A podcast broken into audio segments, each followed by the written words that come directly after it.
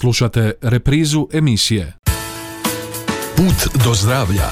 Informacije, savjeti i preporuke za zdrav život. Utorkom u 13.30.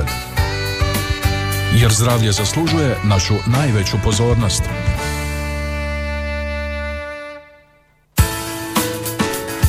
Srdačan pozdrav poštovani slušatelji i dobrodošli u današnju emisiju Put do zdravlja u kojoj možete čuti aktualne podatke o kretanju koronavirusa u županiji i na nacionalnoj razini, dok je središnji prilog posvećen predstojećem svjetskom danu bubrega. Donosimo i ostale teme, te vas i danas možemo samo pozvati na zajednički put do zdravlja.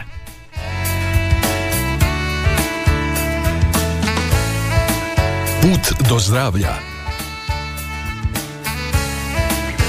evo, odmah na početku uobičajenih podataka o tome kakvo je kretanje pandemije kod nas, dakle u našoj Osječko-baranjskoj županiji i u čitavoj Hrvatskoj. Pa tako možemo objaviti da je u posljednja 24 sata zabilježen 491 novi slučaj zaraze virusom SARS-CoV-2, te je broj aktivnih slučajeva u Hrvatskoj danas ukupno 3357. Među njima je 785 pacijenata na bolničkom liječenju, od toga je na respiratoru 78 pacijenata. Preminulo je 12 osoba.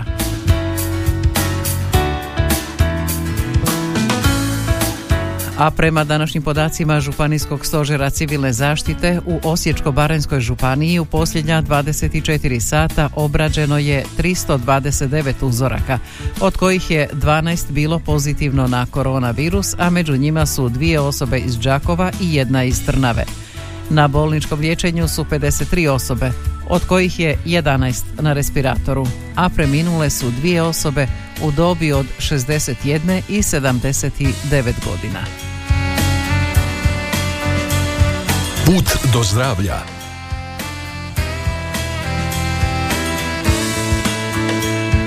I dodajmo tome da je u tijeku i druga faza cijepljenja protiv koronavirusa u kojoj liječnici opće medicine cijepe svoje pacijente pa tako i bolesne i nemoćne.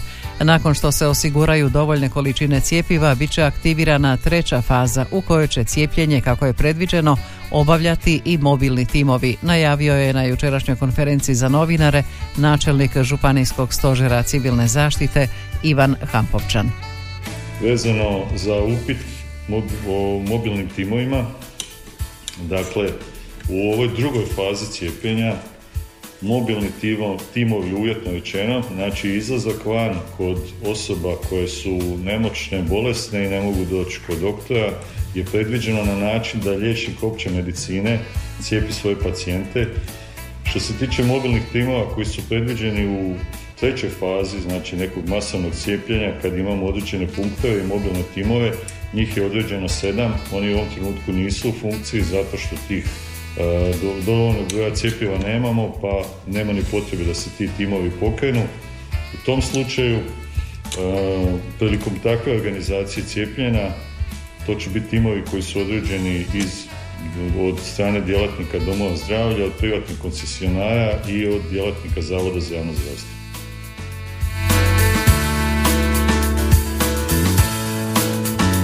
Put do zdravlja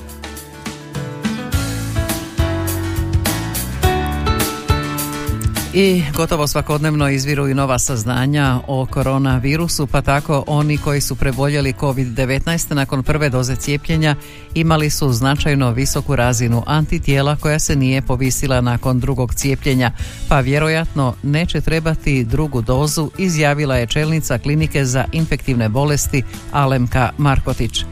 Markotić je predstavila rezultate istraživanja koje je među svojim djelatnicima provela klinika za infektivne bolesti Fran Mihaljević. Svi djelatnici imali su statistički značajno više vrijednosti imunoglobulina mjesec dana nakon druge doze u odnosu na prvu dozu. Žene su bolje reagirale i imale više vrijednosti od muškaraca, osobito nakon druge doze. Postoji blaga negativna koleracija s dobi, slabiji odgovor kod starijih ispitanika, no to je umjereno, pokazuje istraživanje. Nakon druge doze bio je značajni porast antitijela. Niti jedan djelatnik nije obolio nakon što se cijepio, a nije utvrđena razlika između djelatnika s obzirom na radno mjesto unutar klinike. Djelatnici koji su preboljeli COVID nakon prve doze imali su značajno visoku razinu antitijela koja se nije povisila nakon drugog cijepljenja. Kod onih koji nisu oboljeli nakon druge doze dosegnuta je razina onih koje su preboljeli i bili jednom cijepljeni.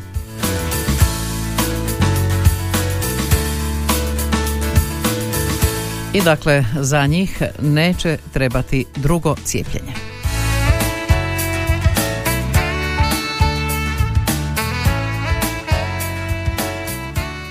Put do zdravlja.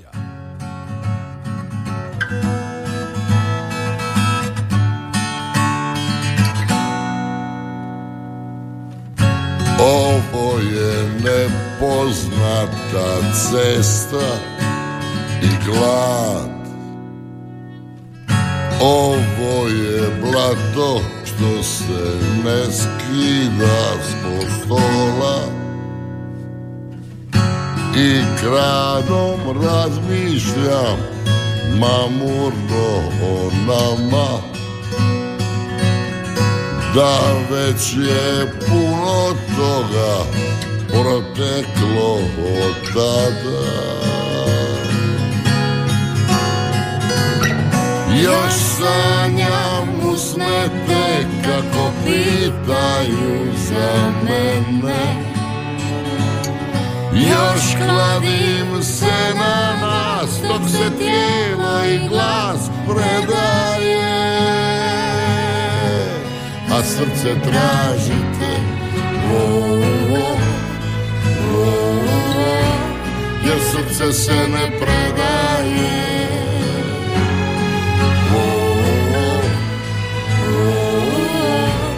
Ne pristaje da nemate. Nemate.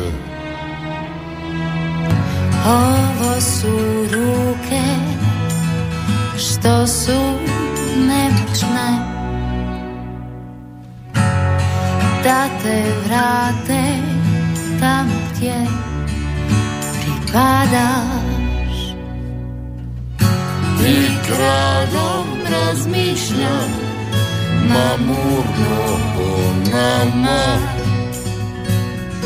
Da već je puno toga proteklo od tada Još sanjam usnete kako pitaju za mene. Još kladim se na nas dok se tijelo i glas predaje. A srce tražite o, Jer srce se ne predaje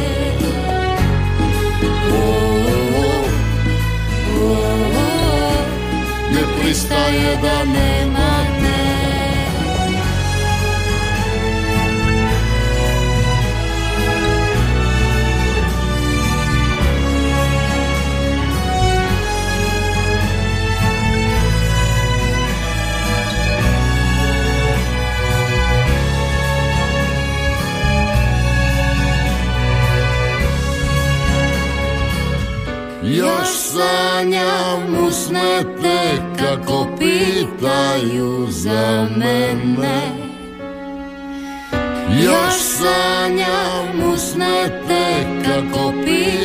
pitaju za mene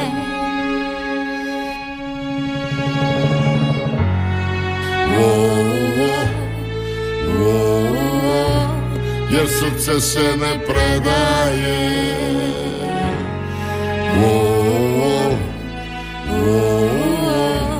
ne pristaje da nemate nemate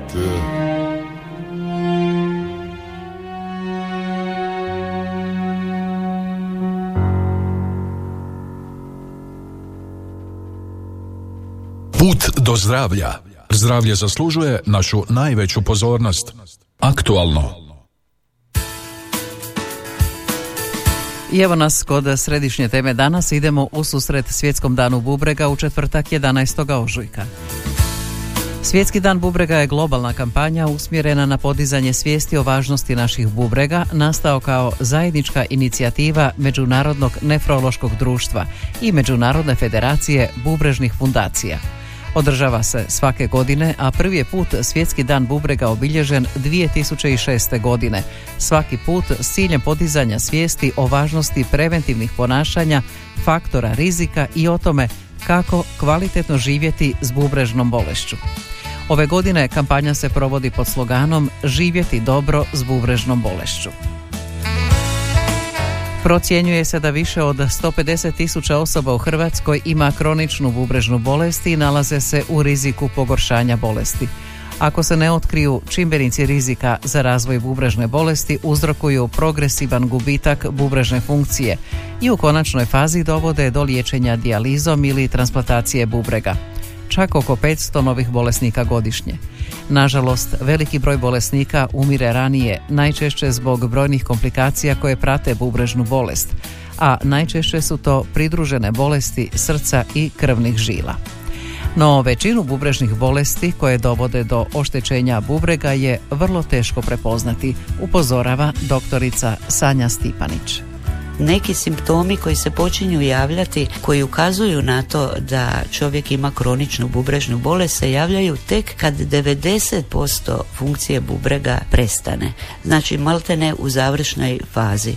Ali je isto tako sreća da se e, kronična bubrežna bolest može vrlo lagano dokazati. Znači, metode kojima se, laboratorijske su to metode, vrlo jednostavne, e, vrlo jeftine i vrlo brze kojima se može dokazati da čovjek boluje od bubrežne e, bolesti. Znači, bitan je, bitan je pregled urina, posebno e, bjelančevine u urinu i bitne su ispitivanje u krvi kreatinina i vrlo jednostavnom laboratorijskom pretragom se odredi kolika je funkcija naših bubrega upravo ovaj svjetski dan bubrega želi upozoriti ljude da e, svi, e, sve osobe koje boluju od visokog tlaka trebaju obavezno prekontrolirati kakva im je funkcija bubrega. Svi ljudi koji imaju šećernu bolest isto tako trebaju prekontrolirati bubrežnu funkciju, a tu spadaju i sve starije osobe i e, osobe s prekomjernom težinom, s nedovoljnom aktivnošću i tako dalje. Znači, ako osoba ima visok tlak, šećernu bolest, neophodno je povremeno prekontrolirati funkciju bubrega jer kao što sam rekla do 90% zatajenja bubrega e, nekih simptoma ne. A upravo su dijabetes i hipertenzija vodeći uzroci kroničnog bubrežnog zatajenja, s tim da je dijabetes vodeći uzročnik kod oko 40% novodijagnosticiranih terminalna bubrežnih bolesnika, a hipertenzija je vodeći uzrok kod oko 20% novih slučajeva. Tijekom ranijih stadija kronične bubrežne bolesti bolesnici ne moraju imati izražene znake ili simptome koji ukazuju na oštećenje bubrega. Ta činjenica ukazuje na potrebu redovite kontrolne liječničke preglede i redovite pretrage krvi i urina. Abnormalnosti laboratorijskih nalaza obično prethode pojavi simptoma, te su pretrage jedini način ranog otkrivanja kronične bubrežne bolesti. A koji su simptomi kronične bubrežne bolesti? U kasnijim stadijima simptomi kronične bubrežne bolesti postaju izraženiji, ali variraju od bolesnika do bolesnika. Neki od zajedničkih simptoma jesu simptomi kao kod gripe, zatim opća slabost, ubrzano zamaranje, edemi ili zadržavanje tekućine, oticanje nogu, koljena, znojenje ruku, jastučići oko očiju, dobivanje na težini – zatim gubitak apetita, mučnina i povraćanje, svrbež kože te otežana koncentracija, a značajan broj bolesnika uz navedene simptome razvije i anemiju. Napredovanje pak kronične bubrežne bolesti moguće je usporiti ili čak zaustaviti ukoliko se dijagnosticira u ranoj fazi i ukoliko se takvom bolesniku pruža pravilna liječnička skrb te ukoliko se bolesnik pridržava uputa. Takva skrb može znatno usporiti, a ponekad i zaustaviti kronično bubrežno zatajenje.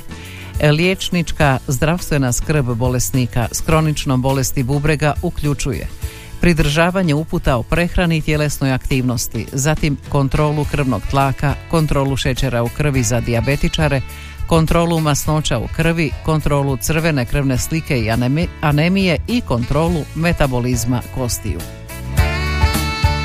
A za zaključak donosimo i osam zlatnih pravila za zdravlje bubrega. Budite tjelesno aktivni, održavajte kondiciju, zdravo se hranite, kontrolirajte svoj šećer u krvi, kontrolirajte svoj krvni tlak, uzimajte dovoljno tekućine, nemojte pušiti, ne uzimajte lijekove protiv boli bez nadzora liječnika i prekontrolirajte svoje bubrege ako imate neki od rizičnih čimbenika za bubrežnu bolest.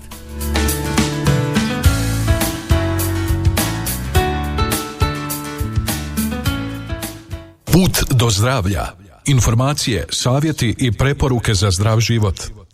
Sve ove duge godine ruke su moje molile da te bar još jednom zagrle.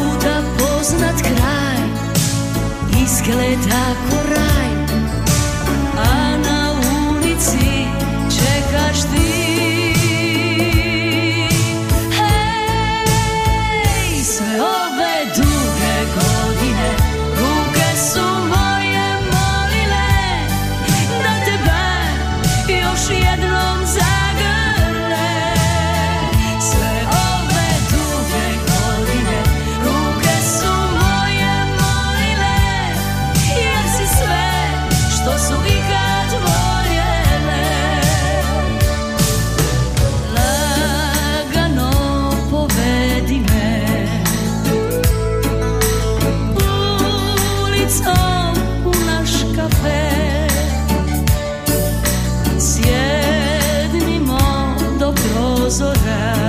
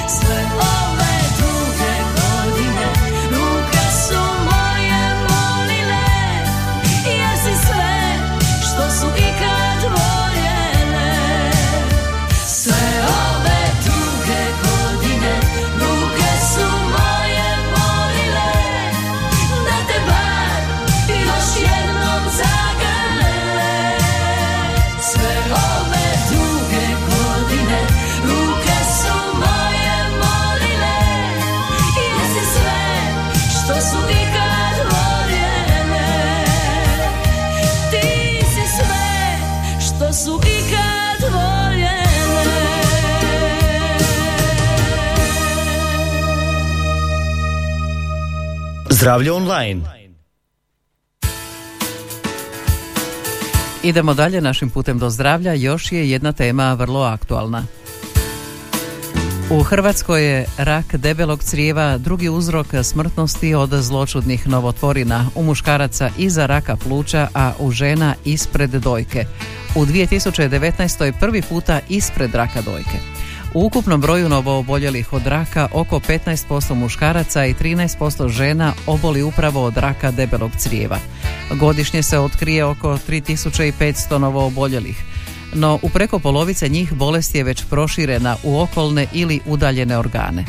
Osobito je visok udio proširenog raka u osoba s rakom rektuma – Naime, djelomičan razlog je kasni odlazak na pregled unatoč simptomima kao što je obstipacija ili vidljiva krv u stolici. ili nepravovremeno upućivanje na pregled osoba koje vidljivo krvare s uvjerenjem da se radi o hemeroidima. Bolest se može otkriti u početnom stadiju kada su izgledi za izlječenje veliki. Moguće je ispriječiti nastanak ove vrste raka otkrivanjem i uklanjanjem sitnih izraslina, polipa te daljim praćenjem bolesnika s obzirom na patohistološki nalaz i građu uklonjenog polipa. Velika je važnost, no još uvijek nedovoljno prepoznata, otkrivanje osoba s povišenim rizikom za one bolesti ili stanja koja su povezana s češćom pojavom raka debelog crijeva. Kao i u nekim zapadnoeuropskim zemljama, organizirani nacionalni program ranog otkrivanja raka debelog crijeva je namijenjen osobama od 50. do navršene 74. godine. Sve osobe s pozitivnim nalazom pozivaju se na kolonoskopski pregled radi utvrđivanja uzroka pojave krvi u stolici svake dvije godine. Tim pregledom moguće je ujedno uzeti uzorak tkiva za analizu i ukoliko se otkrije polip, odstraniti ga, čime se spriječava nastanak raka. Odlukom vlade Republike Hrvatske krajem 2007. godine usvojen je nacionalni program ranog otkrivanja raka debelog crijeva – Prvi pozivni ciklus počeo je 2008. godine i do sada su obavljena tri ciklusa pozivanja, a pri kraju je četvrti. Prvi ciklus je zbog mnogobrojnih provedbenih problema trajao znatno dulje, pet godina.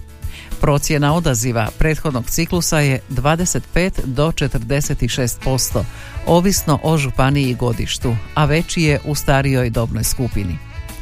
U tijeku je četvrti pozivni ciklus provedbe i pozvane su sve osobe rođene od 1945. godine do zaključno sa 1969. godištem. Svi kojima nije stigao poziv ili kuverta s testom mogu još uvijek kontaktirati lokalni zavod za javno zdravstvo i dobiti testove te obaviti pregled. Kada dobijete poziv za pregled stolice na skrivenu krv u stolici i Zavoda za javno zdravstvo vaše županije, odazovite se tako što ćete u povratnoj kuverti poslati svoju suglasnost u priloženoj povratnoj kuverti. Ako je nalaz krvi u stolici pozitivan, iz Zavoda za javno zdravstvo ćete biti naručeni na kolonoskopiju, te ćete dobiti poziv u kojemu je i kupovnica za pregled i za podizanje sredstva za čišćenje crijeva Movi Prep, kojeg trebate podignuti u ljekarni. Lijek je inače u potpunosti plaćen od HZZO-a.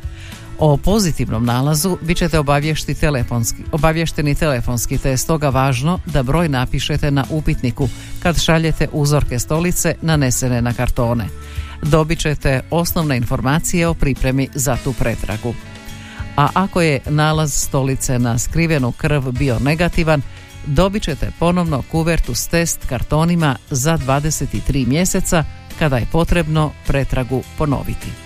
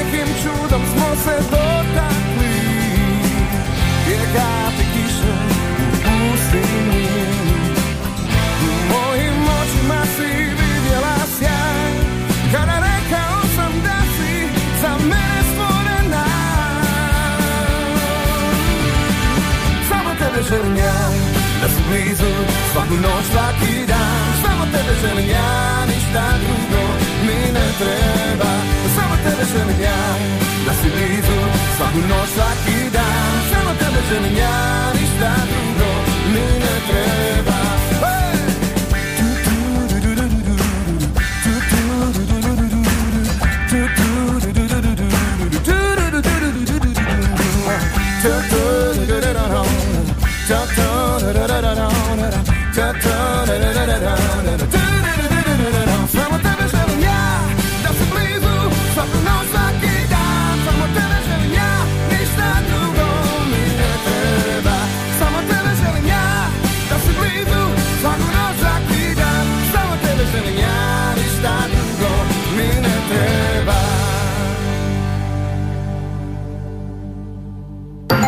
Jeste li znali? I na kraju današnjega puta do zdravlja pitamo vas e, jeste li znali zašto je korisno jesti kiselu hranu. Osjet kiselog daju kiseline, odnosno koncentracija vodikovih iona i što je njihova koncentracija veća, hrana je kiselija. Kiselu unosimo kroz voće, povrće, voćne sokove, vino, mliječne proizvode, ocat i slično, a potiče lučenje probavnih sokova, otvara tek i čini hranu probavljivijom. Kiselo povrće olakšava probavu, a organizam opskrbljuje biljnim vlaknima i potrebnim mineralima te vitaminom C. Kiselo zelje u nekim je krajevima gotovo jedini izvor vitamina C tijekom zime. Kiseli okus koji dolazi od kiselina regulira enzimsku aktivnost unutar stanica. Enzimi se lakše aktiviraju i bolje djeluju u neutralnom ili blago kiselom mediju. Brže se odstranjuju štetne tvari iz organizma, viskoznost krvi je manja, a mikrocirkulacija bolja. Kiselo nam odgovara primjerice kod upalnih stanja, povišenja tjelesne temperature, trovanja hranom, osjećaja mučnine i težine u želucu. Naravno da i u izboru kisele hrane treba biti umjeren. U protivnom organizam opterećujemo prekomjernom kiselinom.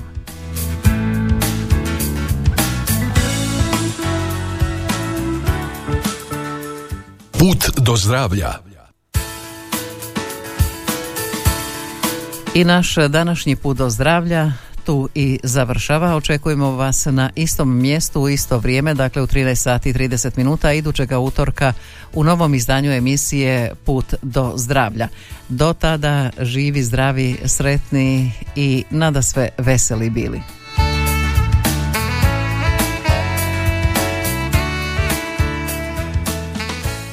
Ovaj programski sadržaj sufinanciran je sredstvima Fonda za poticanje pluralizma i raznovrsnosti elektroničkih medija. Slušali ste emisiju Put do zdravlja. Informacije, savjeti i preporuke za zdrav život. Jer zdravlje zaslužuje našu najveću pozornost. Slušali ste reprizu emisije